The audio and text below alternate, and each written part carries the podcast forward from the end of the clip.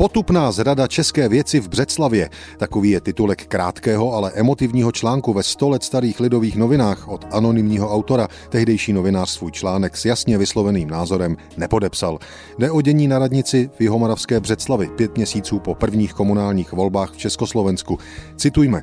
Před převratem byla Břeclavská radnice baštou germanizace a představitelkou české poroby a otroctví, v kterém udržoval bývalý starosta Kavka se svými nohsledy ruku v ruce se severní drahou všechno české a slovácké.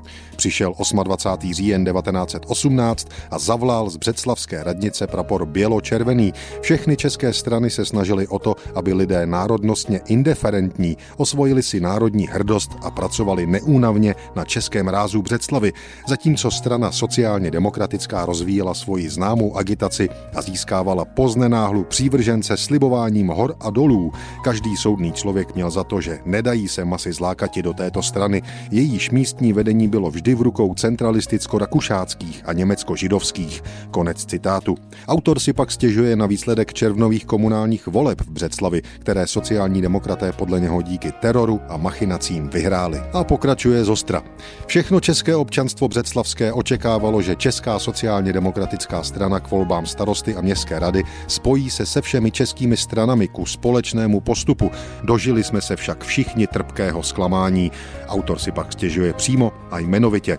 S radou soudruhů Nováka, Cyprise a Opluštila stalo se, že uzavřen byl s německou sociální demokracií a německými nacionály a židy nemravný kompromis, podle něhož zvolen byl do předsednictva německý sociální demokrat Antonín Holasek, renegát, který po řadu let zasedal v německé radnici a vždy byl nepřítelem všeho českého. Pakt zmíněný jest nejen s radou na české věci, ale i zásad socialistických. V kampani měli čeští sociální demokraté plná ústa třídního boje proti německému židovskému kapitálu, srdce vroucího vlastenectví a po volbách zradili ideje a spojili se právě s představiteli německého židovského kapitálu, který po léta dusil národní, kulturní a hospodářský rozvoj českého lidu u nás.